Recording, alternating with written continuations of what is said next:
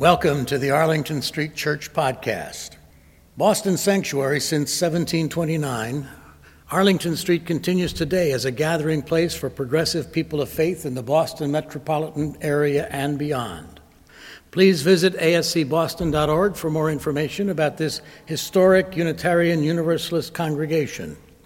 We're located at the corner of Arlington and Boylston Streets in downtown Boston, Massachusetts. Arlington Street Church gathered in love and service for justice and peace.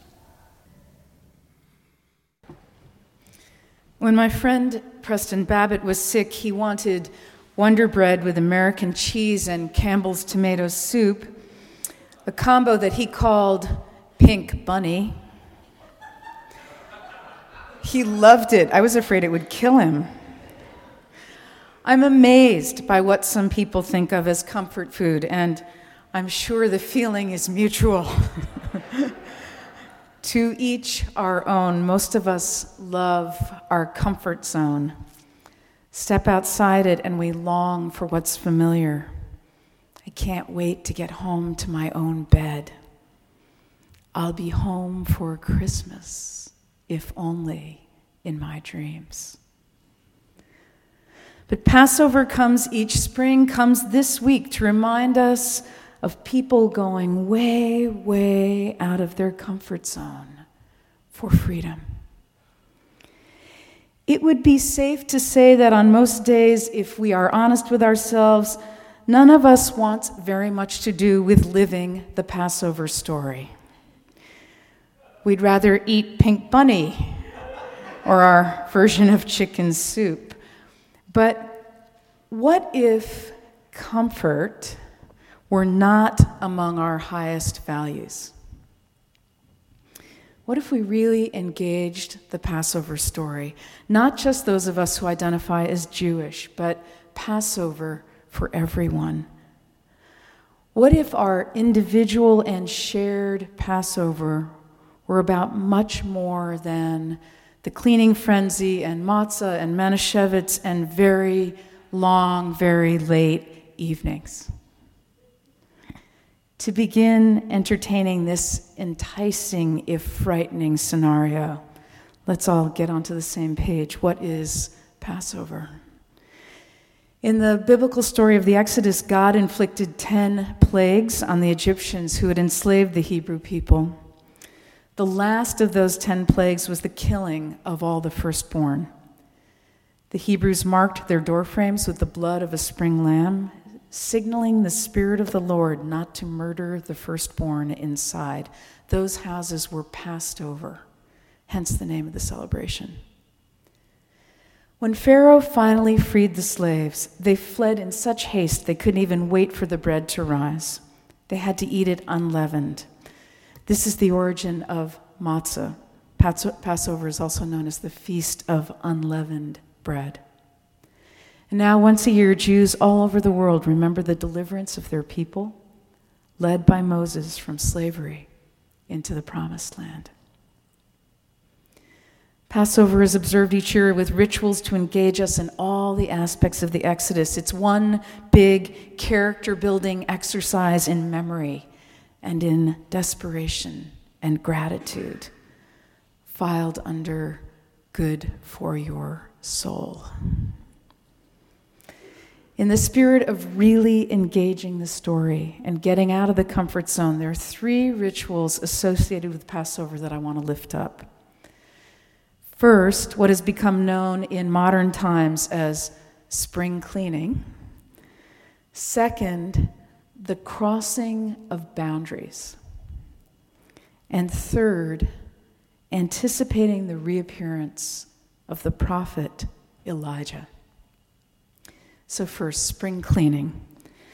Passover, writes Boulder's rabbi Tirzah Firestone, is really not meant to be a nostalgic salute to some idealized event in ancient history. Seder plates will be dragged out as table decorations and memorabilia, but Passover is deep. It is easy to become obsessed with cleaning and get lost in the outer focus. But scrubbing ovens, cleaning out corners and piles, and bringing out special dishes are the external work that trigger the inner engagement. If we live with cluttered homes, cluttered desks, cluttered minds, if there is no spaciousness in our outer environment, how will we cultivate an inner spaciousness? If we live with cluttered hearts, cluttered hearts, hearts cluttered with unspent grief, unreleased resentment, unburned anger, how will we know peace? In Greece, the first week of Lent is referred to as Clean Week. We spoke a few weeks ago about a Unitarian Universalist Lenten practice, not of giving up something, but of taking on something, such as going beyond giving up hatred to taking on love.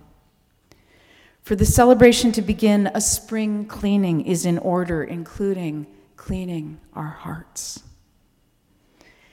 Ancient Persians referred to spring cleaning as shaking the house.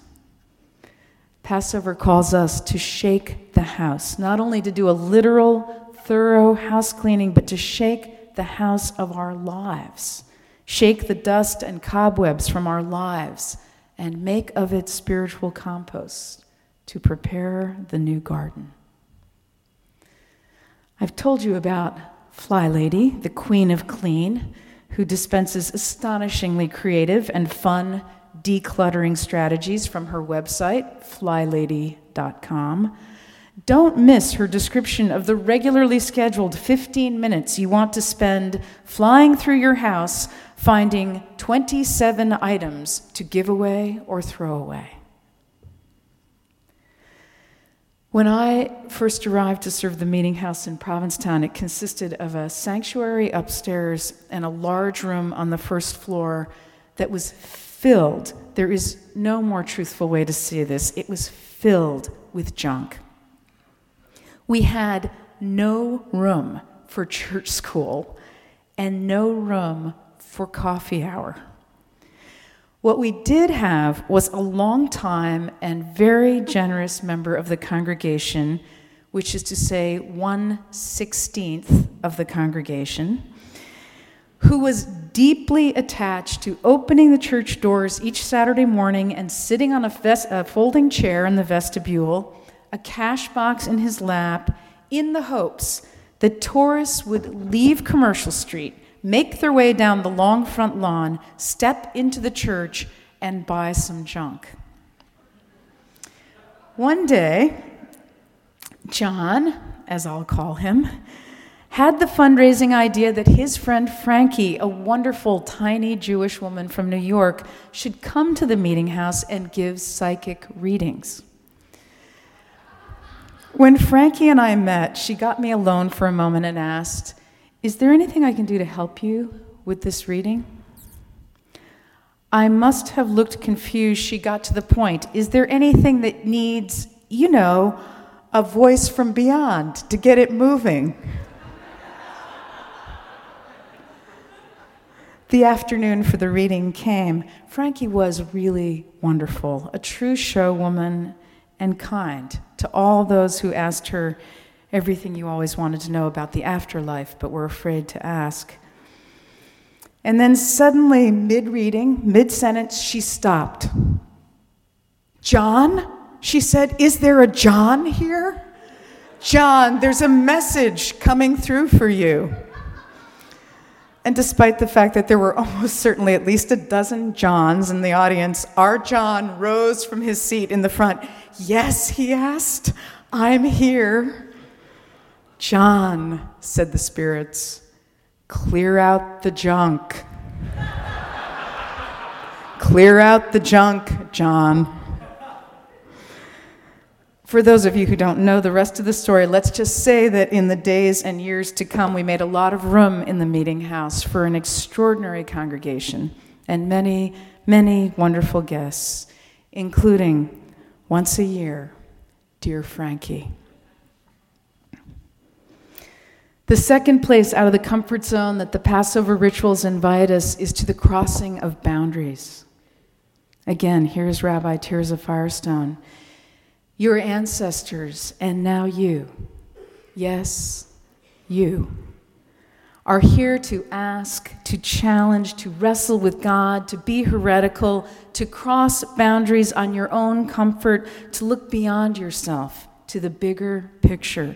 You think it was an accident that your founding father, Abraham, was an iconoclast, an idol smasher? You too must question the prevailing beliefs wherever you go. Be willing to smash the false gods, especially those of your own making. The first Passover, she continues, was an upfront departure from the mother culture. The Egyptian culture was obsessed with death, rife with child sacrifice, and building monuments to the dead. The events leading up to the first Passover were an in their face way of saying, We are choosing a life affirming deity. We'll have an ark, but it won't contain remnants of the dead, as yours does. Ours will contain symbols of life and justice. Crossing boundaries is a prerequisite of freedom. What boundaries in our lives are hemming us in? Our thoughts, our joy, our capacity to love, our freedom? What false gods must we depose?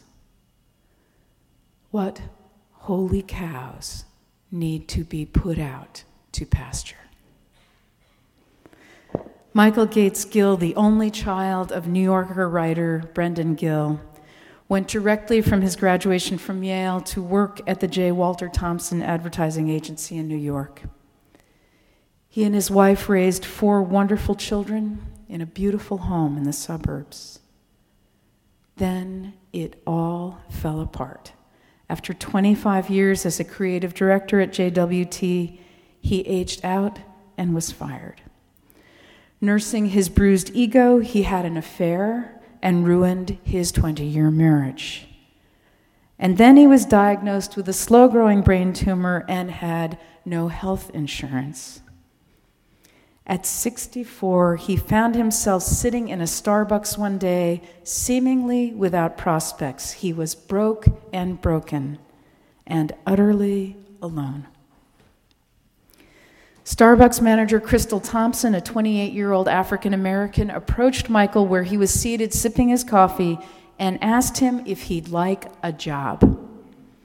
To his utter amazement, and probably hers, he said that he would. Michael Gates Gill became Mike, the barista, trading his Brooks Brothers suits for a green apron and cap, and became the only older person and the only white person working with a team of young African Americans at a Starbucks on Broadway in New York.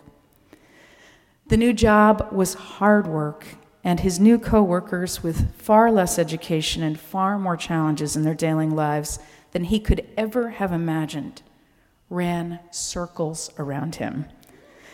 They were also, also incredibly welcoming and kind and encouraging. For the first time in his life, Mike felt real gratitude. With the armor of entitlement stripped away, he became a humbler and truly happier man than he'd ever been. Someone that even his kids could really love. But the real hero of this story is not Mike, but Crystal Thompson, who crossed those boundaries of race, class, and age, and most gratifyingly was richly rewarded for her bold move. In this story, told in Michael Gates Gill's little memoir, How Starbucks Saved My Life. Everyone is changed and changes for the better. Finally, for this morning, the third place out of the comfort zone that the Passover rituals invite us to is the anticipated reappearance of the prophet Elijah. At a certain moment in the Passover Seder, the telling of the Exodus story, the door is thrown open to welcome Elijah, the prophet known as the revealer of secrets. And here's the leap out of the comfort zone. Do we have eyes to see and ears to hear those mysteries? Will we recognize them when we see them? Know them when we hear them? When the Messiah comes calling, will we open the door? Detective Casey Denhollander is a hardened Albuquerque cop who investigated child abuse cases. He trafficked in tragedy, and as he said it, never brought it home. Patrick was a beautiful, tow headed, blue eyed toddler who was struck by his mother's boyfriend, leaving him quadriplegic, blind, and so severely brain injured he cannot speak or feed himself. The boyfriend did 18 years. Patrick will live with the damage for the rest of his life. Toward the end of his career, Casey spotted Patrick at a meeting on child abuse, one of hundreds of kids that he hadn't been able to save before it was too late but he hadn't forgotten him, and somehow Patrick became symbolic of all of them. Divorced and childless, Casey had planned to travel in his retirement. Instead, he outfitted a van and brought 19 year old Patrick home. They cuddle and roughhouse. They go to concerts, ball games, parades, picnics, and church. Casey has faith that while his new son's brain injury may not be cured in his lifetime, it is possible that he may eventually learn to walk and talk. Maybe Patrick will even remember the things he does with his new dad. Maybe someday he will understand that for Casey Denhollander, he was Elijah, the revealer of mysteries, the one who gave him back his heart. My spiritual companions, what if comfort were not among our highest values? What if ahead of comfort we choose freedom and the call to love, service, justice, and peace? What if we give our lives to the vision of the beloved community? Passover issues the invitation to spring cleaning, clear out the junk, to cross boundaries with vision, kindness, and faith, and to anticipate Elijah even in the most unlikely manifestation. Shall we unclutter our hearts and allow them? to be opened. Let the work and the celebration of Passover begin. Sag Pesach Hameach. Happy Passover. Amen.